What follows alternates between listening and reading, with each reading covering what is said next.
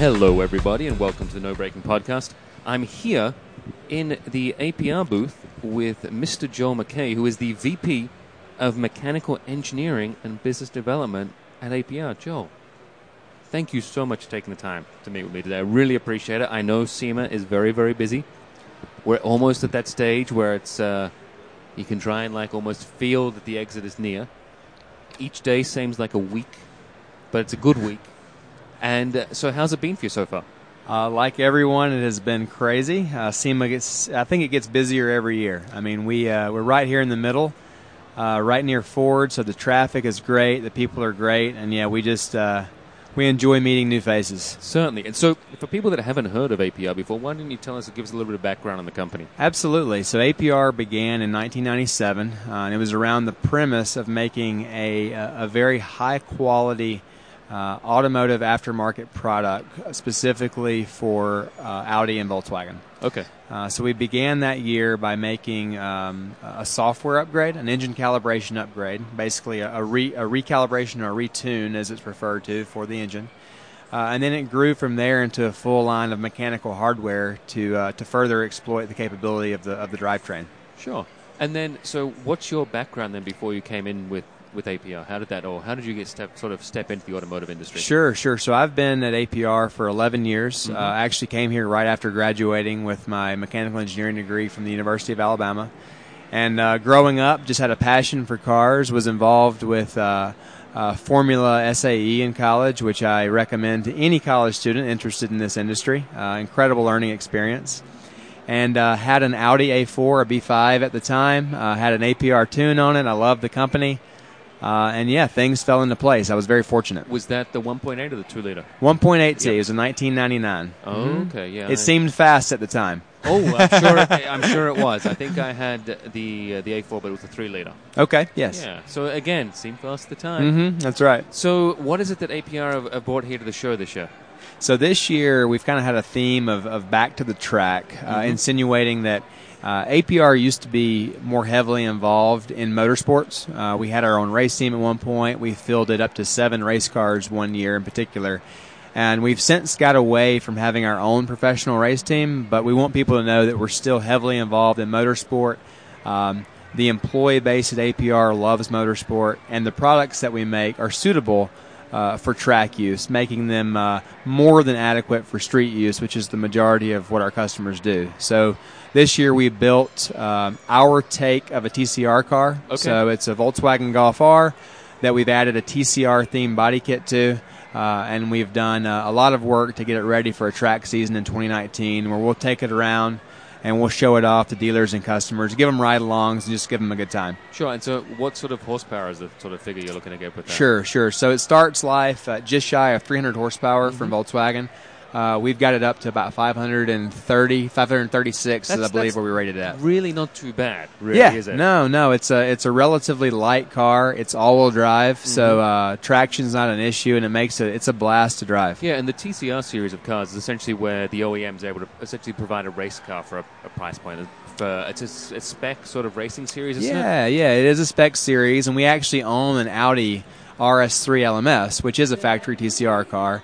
Uh, and so we do have uh, we do have it as kind of a, a pinnacle of what we're going after. You know, we we make a lot more horsepower, but that car does come fully prepped, ready to go. So there is a difference. Sure. And so, also speaking of your background, as you came in straight from college, what is some advice you'd give someone if they're looking to get into the industry or into this fact? What's the, some tips or things you could think about that for them? Yeah, that's a, that's a great question. Um, you know, this industry I've learned over over the past eleven years, it's full of every discipline imaginable. I mean, when I wanted to get in, I was like, well, I've got to be an engineer, right? That's that's everything. That's product development. Well. Uh, yeah, that's a part of it, but you also have sales, Of course, marketing, and every other accounting Yes. every other aspect imaginable. So I I think you know I would encourage any any young person to to basically whatever they want to focus on academically first learn how that discipline applies to this market. Uh, and then start studying up on that. Also, as I mentioned, if you have an opportunity to participate uh, in any of the uh, SAE based series, Formula SAE or Mhm. Baja SAE, uh, in college. That's a, a fantastic way uh, to get to get plugged in and to to learn some practical skills that apply. And then for also another try and pick your brains again, for someone that's not coming or not been to SEMA before or really doesn't know too much about SEMA apart from know it's the largest car show, automotive show in the world, what are some tips you'd give them before if they were to try and make the trip out here for it? Uh, bring chapstick. Good Uh, one. it's Las Vegas. Your lips get dry, Mhm. uh, so do that. Bring some good walking shoes. You know, the first the first time I came out here, um, I had no idea what yeah, I was getting don't, into. Don't break in dress shoes on your no, no, I. I, I got my butt kicked. Yeah. I mean, literally, it was, it was, well, not literally, but figuratively. Sure. and it was, uh, it was, it was quite awful. A lot of walking. So you'll walk several miles a day. You'll see some really cool stuff.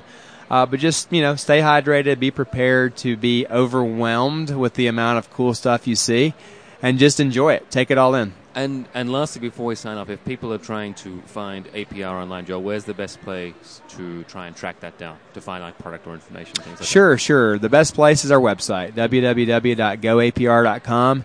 Uh, you can find everything that we do right there, and uh, yeah, that's where you go. What about the social media aspect? Are you on Facebook and Instagram? Yeah, yeah. Facebook and Instagram both. We have a, a big following on Facebook, so like our page, follow it. Uh, our our marketing team does a, a phenomenal job of making updates uh, daily. So very very responsive social media. Well, Joe, thank you so much for your time today. Very much appreciated, and I can let you get back to pounding those SEMA floors and making more meetings. Thank you. Yeah, thank you, James. We appreciate the time. All right, bye bye.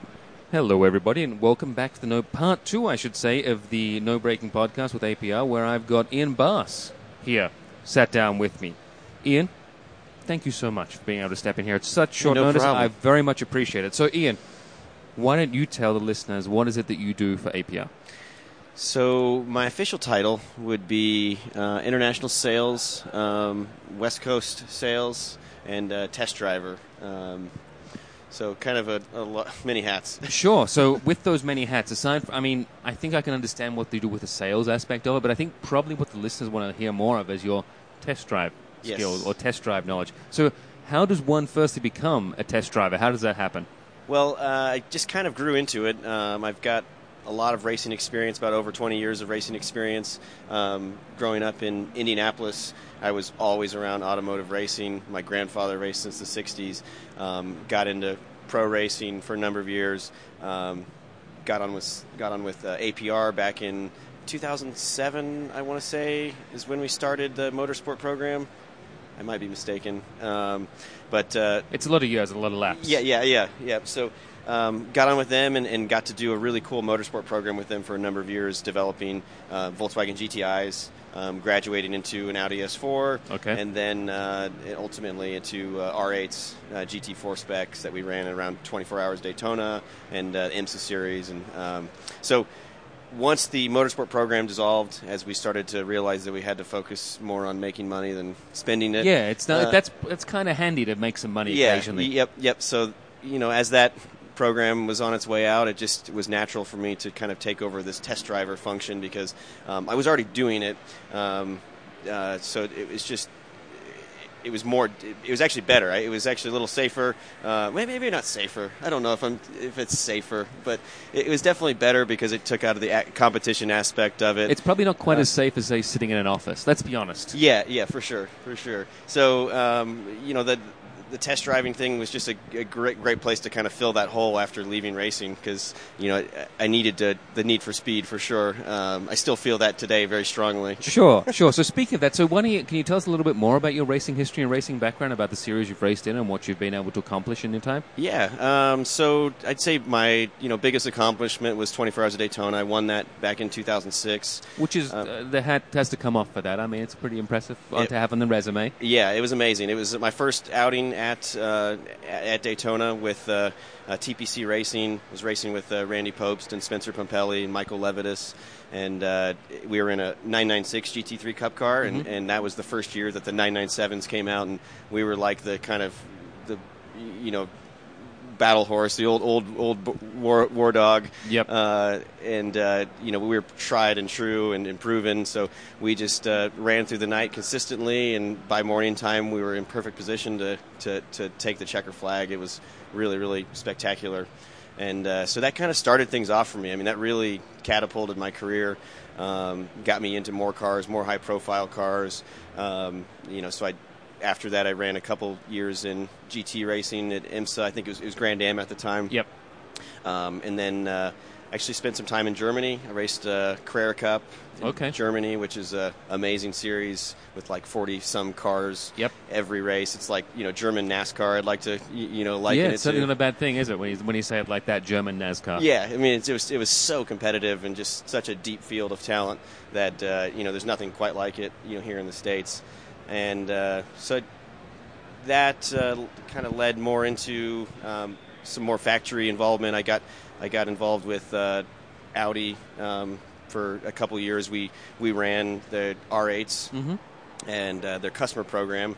Um, and one year for in 2013, we were actually able to partner with Audi and uh, with their works team, and uh, got to run uh, with Rene Rast. Um, it was it was Rene Rast and Marc Basseng Mhm. and Frank Stippler Yep. in the 2013 um, uh, 2013 24 hours, which was you know just a crazy experience Of to be with such yeah. talented drivers and then also be backed by Audi Audi Sport was just you know like a dream come true and and that year we actually finished second so it was another really really good uh, you know finish nobody wants to finish second after 24 hours but it's still like it was it Well- was a ni- nice accomplishment Sure, certainly. And then, if you could also tell us a little bit about the the car that you may have test driven that there is on display here, this Volkswagen.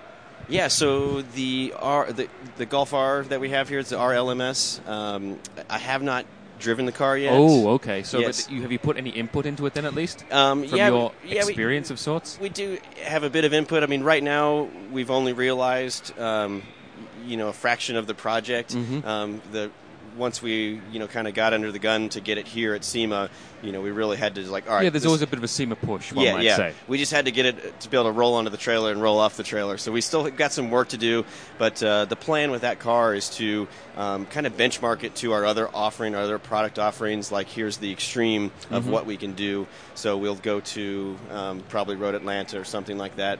Um, run a stock Golf R um, from the factory, set a lap, and then, and then compare and contrast. do stage one, stage two, Yeah. stage three, and then the RLMS, something something like that, just to, to get some cool media. So what you're saying is, it looks like you're going to have a terrible 2019. Yeah, yeah. 2019 is not shaping up very well. No, it's going to be awful. so, lastly, before I let you go, and what uh, I like to ask this, especially for SEMA, if someone hasn't been to SEMA, what are some of the tips that you'd give them to come if they're going to be coming here for the first time, or what would you describe SEMA as? Um, I mean, I think it's definitely the the standard would be you know plenty of water, plenty of sleep. Mm-hmm. Um, you know, it's definitely it's a hard, long event just because you're you're talking so much. You're you- you're talking about what you love from day to night. Yep. I mean, it's really like amazing, and uh, you're it's the week goes by so quickly. Mm-hmm. You really have to try and be as present as you possibly can. Um, so that's why I think sleep is good. And then uh, you know taking notes and keeping people's cards. And actually, the best thing was the uh, I forget what the, what the app we used, but to scan the business cards and make Yeah, little notes. little thing. Yeah, that yeah. that that right there is a lifesaver because you know once you get back to the office next week or wherever, You- man, it's hard to Those collect. cards can get lost in the hotel room. Yeah, yeah, exactly, exactly. So there's just so many opportunities here. Um, you know, the main thing is just really take your time to soak them in and, and try to figure out, you know, what's what we can, what you can actually work off of or springboard off of because there's, yeah, it's just everywhere. Well, that's, I mean, priceless information, I'd say. But lastly, before we hang up, if anyone is looking to try and find you or find out more information on APR or yourself as a driver, where can they try and track that down? Um, I mean, goapr.com. You know, it's got a lot of the the you know APR stuff, APR Mhm. related stuff. Um, as far as my personal career, I mean, if you just search my name, you'll you'll definitely find some things. I used to I used to have a website that I used to upkeep, but I really kind of stopped doing that. Sure, APR has most of your time here when you're setting fast laps. Yep. Yep. But Ian, exactly. thank you so much for your time. Very much appreciated, and I just hope you enjoy the rest of SEMA. Great. Thank and, you for and having me. get some sleep. Yeah. Bye bye.